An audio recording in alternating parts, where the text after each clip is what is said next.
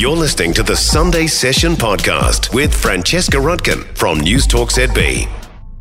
Dr. Michelle Dickinson, good morning. Good morning. This is a great. I was just saying, I love it when um, you get a you get a science study that that tells you good things about a food that you already love, and that you don't have to make yourself eat that you don't want to eat. I love kimchi. So, not everybody knows what it is or has tried No. it. And so, I thought we'd bring this today because, you know, we've just entered February and all those people who did their January 1st New Year's resolutions, I'm going to lose this weight, I'm going to do this thing. You get to the 1st of February and you're like, Yeah, maybe not. Maybe not. Maybe there's an easier way that I can lose a little bit of weight without having to make as much effort. So, do I have the study for you? This is for you people. Um, it is a great little study, and um, it's all about kimchi, which, if you know what it is, it's a a Korean side dish. Typically, it's like a pickled, usually made out of radish or cabbage. Um, it's quite salty. It's got quite a lot of flavour to it, and it's a fermented, Quite spicy food sometimes too. can be spicy. Um, and this study is actually a study based on Korean data. So they took um, data from 115,000 participants. So it's a really big study.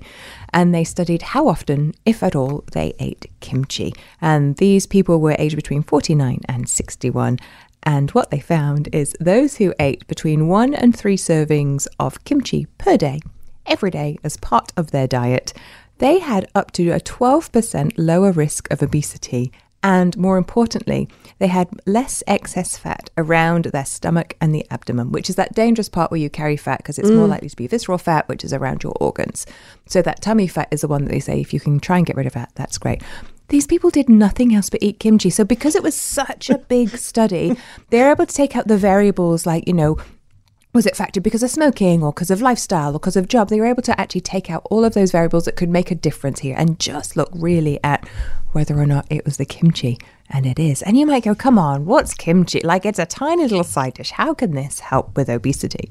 And I think one thing we're going to hear a lot about this year is your gut microbiome, your gut microflora, and how if you can get that healthy, the rest of it just becomes easy. So, this is part of that study. So, this is um, basically when you ferment this type of food, you create bacteria. And good bacteria, or probiotics as you might know them, um, are rife in kimchi. And so there's a, a special type of bacteria, lactobacillus, all the different species of the lactobacillus species. Um, they have already isolated these and found that if they are in your gut, they can have an anti obesity effect and they can also regulate your blood sugar. Really important if you're diabetic. So, what they've said is it's not the kimchi, it's the bacteria Right. in the kimchi. But if we said, hey, have some bacteria three times a day, you're probably not going to be a big fan. And so, what I found interesting in the study, because it was Korean, they've only looked at the big thing that the Koreans eat that have this type of bacteria in them. But in a more Western diet, we have sauerkraut. I was going to say other fermented foods is have the probiotic same yogurt. impact. Yeah, And so this hasn't been studied yet in No. these sorts of things. But when you're looking at the type of bacteria they're looking at, and you don't like kimchi, you might be able to exchange it for sauerkraut three times a day, which is also great on a hot dog. Maybe probably not the healthiest, but um, something like that. And thinking about fermented foods and you know kombucha and adding those to your diet on a regular basis could actually help to change your gut microflora, which is having that positive long term effect. was there a better impact on men? There was a slightly better um, impact on men, depending on. So they studied also the type of kimchi, and there's lots of different types of kimchi. So then they went into the details of what type of kimchi is it made out of radish, is it made out of cabbage. So it was a slightly better effect for men, but still overall for both genders, it was a, a reduction in the in the stomach fat. Um, so the slightly better uh, result for men was for the obesity factor, but it still did have an effect on women.